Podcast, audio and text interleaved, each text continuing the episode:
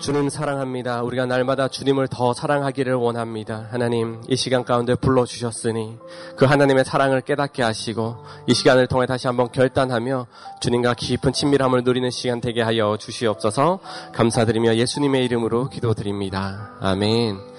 어, 귀한 아침 하나님의 은혜를 사모하여 나오실 모든 성도님들을 주님의 이름으로 환영하고 축복합니다. 오늘 우리에게 주시는 하나님의 말씀을 함께 보도록 하겠습니다. 신명기 32장 30절에서 36절 말씀입니다. 신명기 32장 30절에서 36절 말씀입니다. 저와 여러분들이 한 절씩 교독하도록 하겠습니다. 30절입니다. 그들의 반석이 그들을 팔지 아니하였고 여호와께서 그들을 내주지 아니하셨더라면 어찌 하나가 천을 쫓으며 둘이 만을 도망하게 하였으리요. 진실로 그들의 반석이 우리의 반석과 같지 아니하니 우리의 원수들이 스스로 판단하도다. 이는 그들의 포도나무는 소돔의 포도나무요 고모라의 밭의 소산이라. 그들의 포도는 독이 든 포도이니 그 송이는 쓰며 그들의 포도주는 뱀의 독이요 독사의 맹독이라. 이것이 내게 쌓여 있고 내 곳간에 봉하여 있지 아니한가. 그들이 실족할 그때에 내가 보복하리라. 그들의 환란 날이 가까우니 그들에게 닥칠 그 일이 속히 오리로다 참으로 여호와께서 자기 백성을 판단하시고 그 종들을 불쌍히 여기시리니 곧 그들의 무력함과 갇힌 자나 노인 자가 없음을 보시는 때로다. 아멘. 오늘 저는 하나님께서 주시는 말씀은 어, 회복을 명하시는 분이라는 제목으로 하나님의 말씀을 나누도록 하겠습니다. 어제에 이어서 우리는 오늘도 모세의 노래에 대해서 계속 살펴볼 것입니다. 어제 말씀을 통해서 의로운 이스라엘이라고 불리는 여수룬이 하나님을 버리고 이방신을 따랐을 때에 하나님께서 이들을 심판하겠다고 하는 그 심판의 메시지를 우리는 어제 살펴보았습니다.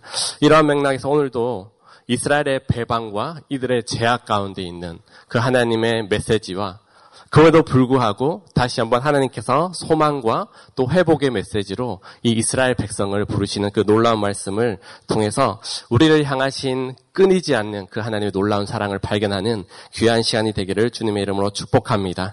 우리 다 같이 30절 말씀을 읽도록 하겠습니다. 그들의 반석이 그들을 팔지 아니하였고 여호와께서 그들을 내주지 아니하셨더라면 어찌 하나가 천을 쫓으며 둘이 만을 도망하게 하였으리요. 여기서 반석으로 상징되는 하나님께서 이방인을 팔지 아니하시고 내어 주지 아니하셨다라면 결코 전쟁에서 승리할 수 없음을 말씀해 주고 있습니다. 결국은 그 이스라엘 백성을 향한 그 하나님의 절대적인 주권과 도우심이 없이는 이스라엘 백성은 결코 아무것도 할 수 없는 존재임을 이 말씀을 통해서 주고 계십니다. 바로 하나님께서 이스라엘의 흥망성쇠를 다루시고 그 백성들의 모든 삶을 책임지신다라는 그 하나님의 놀라운 메시지가 이곳에 담겨 있는 것입니다. 여기 보면 독특한 표현이 있습니다. 어찌 하나가 천을 쫓으며 둘이 만을 도망하게 하였으리요라는 표현이 있습니다. 이것이 신 적인 산술, 흔히 말하는 어, 하나님을 향한 굳은 믿음이 있을 때에 비록 작은 숫자이지만 하나님의 역사하심을 통해서 많은 수를 이기고 승리를 가져온다라는 어, 신적인 속담을 어, 이렇게 말씀하고 있습니다. 예를 들면 어, 사울을 죽인 자는 천천히요 다윗은 만만이라라는 이런 표현처럼 천만 이렇게 표현하면서 성경에서는 종종 하나님께서 승리케 하시는 그런 것들을 이 어, 표현으로 우리에게 보여주고 있습니다. 신실하신 그 하나님 안에 거하는 우리에게 하나님께서는 우리를 승리로 이끄신다는 그런 놀라운 믿음의 약속이 오늘의 말씀 가운데 있는 것입니다. 하나님께서 그들을 내어주지 아니하셨더라면 그 주권이 바로 하나님의 손 안에 있고 그 하나님의 도우심과 하나님의 인도하심에 따라서 우리의 모든 삶의 환경들과 삶의 길이 달라지는 것들을 우리가 발견할 수 있습니다. 지금 현재 우리는 눈앞에 놓인 어떤 문제를 가지고 고민하고 기도하고 또 어떻게 하면 내가 이것을 돌파해낼까 고민하고 살아가는 것들이 우리 현실을 살아가는 우리 지금의 모습들입니다. 하지만 우리가 믿는 것은 그 갈등과 염려와 지금 당장 놓인 문제 앞에서도 하나님께서 우리의 길을 내시고 하나님께서 우리의 모든 길을 인도해 가신다는 그런 믿음이 있을 때에 우리가 하나님 앞에 더 겸손히 나올 수 있고 그 하나님의 도우심을 우리가 경험하게 되는 줄 믿습니다. 불가능을 가능케 하시고 길을 여시고 채우시고 인도하시는 그 하나님의 놀라운 능력을 경험하는 우리 모든 귀한 성도님들이 되기를 주님의 이름으로 축복합니다. 이어서 하나님께서는 자신이 이방신과 같이 하음을 보여주고 있습니다. 우리 다 같이 31절을 읽도록 하겠습니다. 진실로 그들의 반석이 우리의 반석과 같지 아니하니 우리의 원수들이 스스로 판단하도다. 아멘. 30절에 나타난 그들의 반석과 31절에 나타난 그들의 반석은 한글로는 동일하게 표현되어 있습니다. 하지만 우리가 영어만 보더라도 31절의 그들의 반석과 30절의 반석은 조금 다릅니다. 왜냐하면 자세히 보시면 대문자로 이렇게 표현되어 있습니다. 우리의 반석, 우리의 반석이신 그 하나님. 그들은 그들의 반석을 따르고 우리는 우리의 하나님이신 그 하나님만을 붙들며 살아가는 존재입니다. 이렇게 두 가지가 대조적으로 그렇게 나타납니다. 이방신을 섬기는 이방인들도 그 하나님의 능력과 하나님이 어떠하신 분인지 판단한다라고 말을 하고 있습니다. 우리가 종종 성경을 보면 하나님을 섬기지 않는 사람도 하나님이 어떠한 분이신지 자기 스스로 입으로 고백하는 것들을 우리가 발견할 수 있습니다. 우리가 대표적으로 출애굽기 14장 24절에서 25절을 한번 보도록 하겠습니다.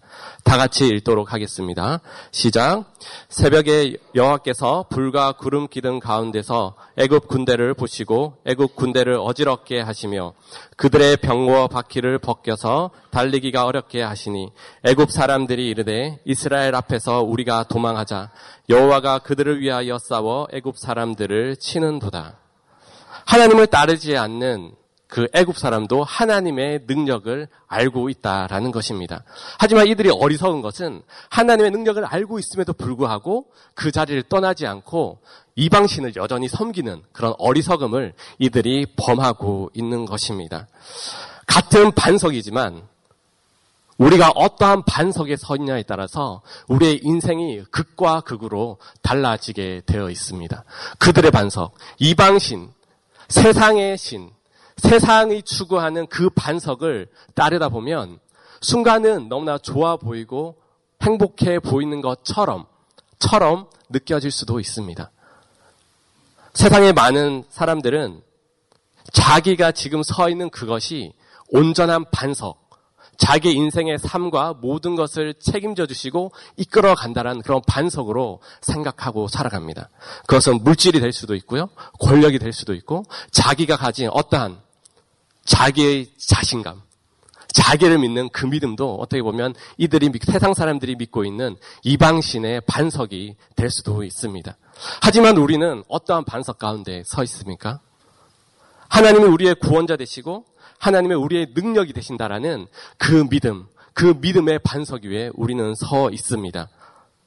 믿음의 사람 다윗은 이렇게 고백합니다. 10편 18편 2절을 다 함께 읽도록 하겠습니다. 여호와는 나의 반석이시요 나의 요새시요 나를 건지시는 이시요 나의 하나님이시요 내가 그 안에 피할 나의 바위시요 나의 방패시요 나의 구원의 뿌리시요 나의 산성이로다. 우리의 반석이요 요새시요 우리의 구원자 되시고 우리의 피할 바위 대신 그 하나님이 우리의 반석이 되신다라고 말씀하고 있습니다. 우리가 어디에 서 있느냐? 우리 단순히 봤을 때는 하나님을 믿지 않는 사람도 그들이 가지고 있는 반석이 되게 탄탄해 보이고 오히려 그들의 것이 더 매력적으로 보일 때도 있습니다. 하지만 우리의 반석은 하나님이시고요. 조금 더 나아가서 우리의 반석, 우리의 영원한 반석은 바로 예수 그리스도이십니다. 베드로는 이렇게 고백합니다. 주는 그리스도시요 살아계신 하나님의 아들이십니다. 이어서 예수님께서 이 믿음의 고백, 믿음의 반석 위에 내 교회를 세우겠다라고 하나님 예수님께서 말씀하십니다.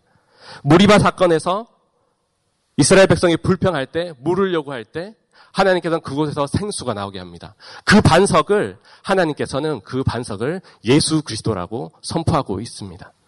우리가 예수 그리스도의 복음 안에 있을 때 예수 그리스도를 향한 확실한 믿음이 있을 때 우리는 흔들리지 않고 그 어떠한 유혹과 핍박과 고난 가운데서도 온전히 십자가를 바라보고 우리의 구원자여 능력 대신 그 하나님을 신뢰할 수 있는 줄 믿습니다.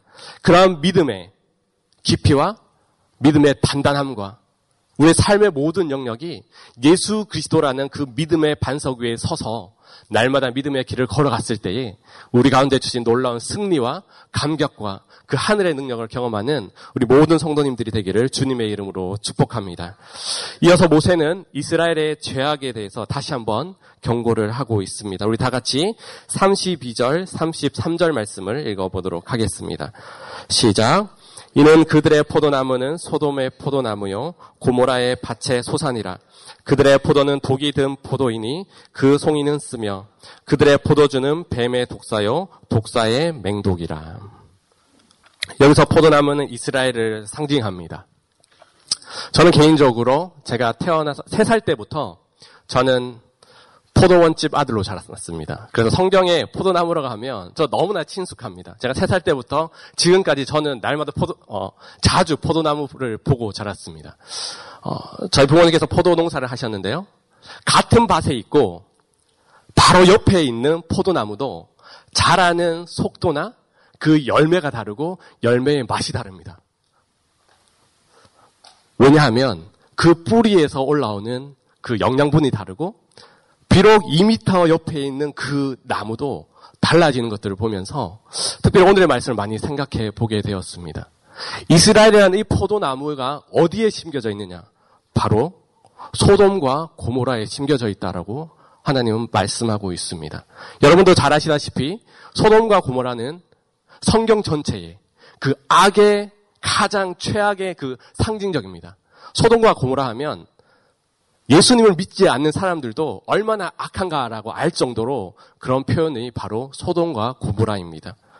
이 이스라엘 백성들, 이 포도나무가 바로 소돔과 고모라에 있다라고 말하고 있습니다. 거기에 이 포도나무에서 나온 그 포도는 독이 든 포도라고 하고 그 송이가 쓰다라고 말하고 있습니다.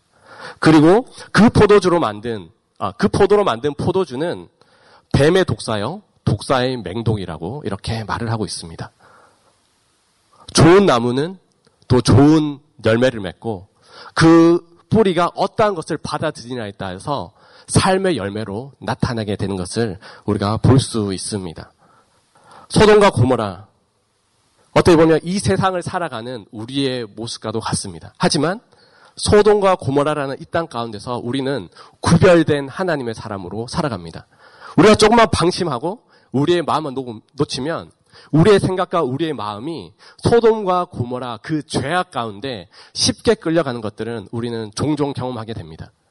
하지만 우리가 어디에 뿌리를 두고 우리의 생각과 우리의 마음을 어떻게 하나님의 말씀 앞에 두느냐에 따라서 우리의 삶은 하나님께서 기뻐하는 삶이냐, 하나님께서 슬퍼하시는 삶이냐, 그 둘 중 가운데 서게 됩니다.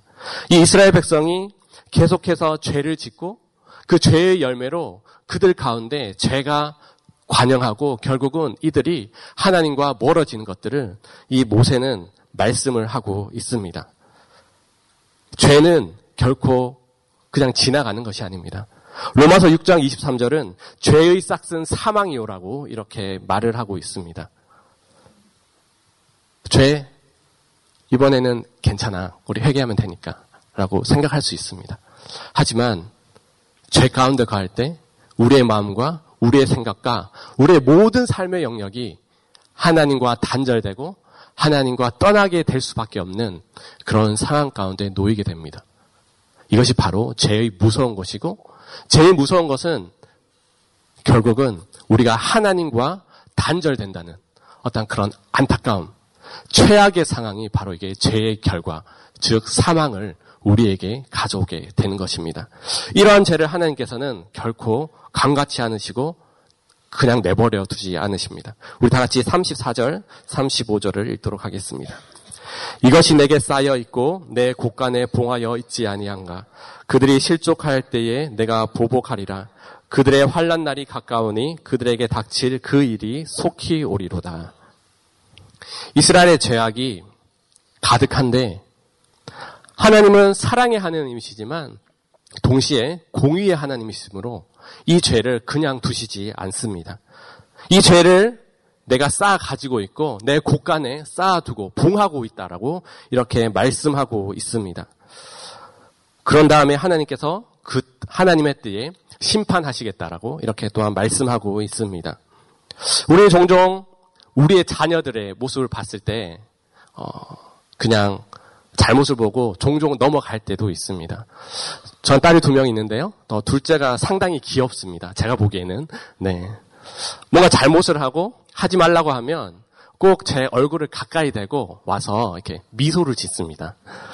그리고 아빠의 마음으로 또 마음이 녹아지기 때문에 혼내려고 불렀지만 아, 그 어리니까 또 그렇게 봐주고자 하는 저의 마음은 있습니다. 그런데 그 죄가 우리는 그렇지만 하나님은 그 죄를 우리 애교로 그냥 놔두시지 않습니다. 우리의 마음 가운데 죄를 지었음을 자각하고 하나님 앞에 진실함으로 간절함으로 애통함으로 엎드렸을 때에 그 십자가 능력으로 그 죄를 사하여 주시고 우리 가운데 온전한 회복을 시켜 주신 것들을 우리가 경험하게 됩니다. 하나님은 죄를 기억하시고 그냥 관과하지 않으십니다. 우리에게 진실한 회개와 고백을 요구하고 계십니다.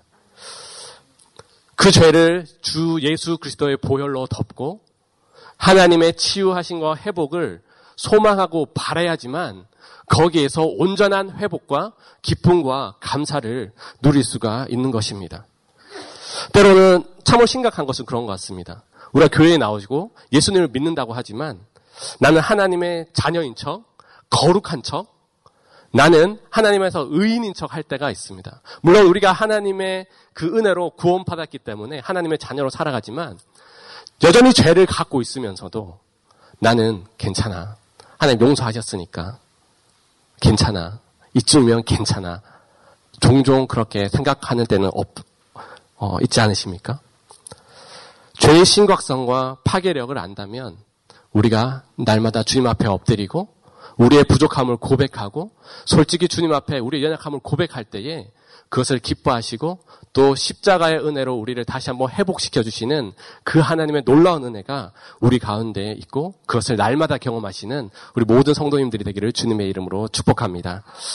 하나님은 34절, 35절에 너를 심판할 거야 라고 말씀하시지만 결국은 36절에는 하나님의 본심이 또 소개됩니다. 다 같이 36절 말씀을 읽도록 하겠습니다. 참으로 여호와께서 자기 백성을 판단하시고 그 종들을 불쌍히 여기시리니 곧 그들의 무력함과 갇힌 자나 노인 자가 없음을 보시는 때로다. 아멘. 하나님께서 그의 백성을 판단하시고 불쌍히 여기신다라고 말을 합니다.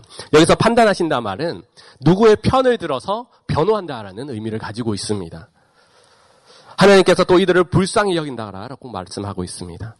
하나님은 그의 백성들 가운데 신실하게 하나님의 은혜를 붙들고 회복하고자 하고 진실함으로 나아가는 그 하나님의 백성들을 회복시키겠다고 하는 놀라운 메시지가 오늘 36절 말씀에 있습니다. 하나님은 진노 중에라도 그들의 백성을 긍휼히 주시고 사랑으로 인도하시는 것이 하나님의 본심입니다. 하나님 원래의 마음이십니다. 그 깊숙한 곳에 하나님의 사랑이 결국은 이 말씀을 통해서 다시 한번 자기들의 백성을 회복시키겠다라고 이렇게 말을 하고 있습니다. 남한 자들이 거의 없을 때에도 하나님은 포기하지 않으시고 그냥 내버려 두지 않으시고 다시 한번 너희를 회복시키겠다라고 말씀하고 있습니다. 우리 이사야서 6장 13절 말씀을 읽어보도록 하겠습니다. 시작. 그 중에 10분의 1이 아직 남아 있을지라도 이것도 황폐하게 될 것이나 밤나무와 상수리 나무가 배임을 당하여도 그 그루터기는 남아 있은 것 같이 거룩한 씨가 이 땅에 그루터기니라 하시더라. 하나님께서 절대 포기하지 않으시고 하나님의 놀라운 사랑으로 그루터기를 남겨두시겠다고 말합니다. 이 그루터기는 바로 예수 그리스도를 상징합니다. 이 그루터기에서 싹이 나게 됩니다. 후에 이스라엘 백성들이 가나안 정복을 하고 왕이 세워지고 다시 한번 바벨론을 포로로 끌려가서라도 하나님은 결코 포기하지 않으십니다. 그 속에서 하나님의 언약의 말씀, 그 신실하신 그 말씀을 이루시는데 그 그루터기를 남겨두고 그 속에서 예수 그리스도를 나게까지 이스라엘 백성을 향한 그 신실하신 그 하나님의 사랑이 그곳 가운데 있다라는 것입니다. 그것은 거기에 끝나는 것이 아니라 오늘을 살고 있는 우리에게도 마찬가지입니다. 우리가 예수 그리스도에 의해서 구원받았고 우리가 예수 그리스도를 믿는 그 믿음으로 오늘 하루를 살아갑니다. 우리가 넘어질 때도 있습니다. 우리의 삶이 왜 이래? 자책할 때도 있습니다. 계속되는 반복되는 죄를 지을 때도 있습니다. 하지만 하나님께서는 하나님 앞에 돌아오는 자들에게 진실함으로 회개하고 돌아오는 자들에게 하나님께서 결코 포기하지 않으시고 하나님의 놀라운 사랑과 은혜로 함께 하시겠다라고 우리에게 말을 해주고 있는 것입니다. 하나님이 우리 편이 되어셔서 우리를 보호하시고 변호하시고 우리를 인도해 주시겠다는 그 말씀이 바로 우리에게 얼마나 큰 위로와 소망이 되는 줄 모릅니다.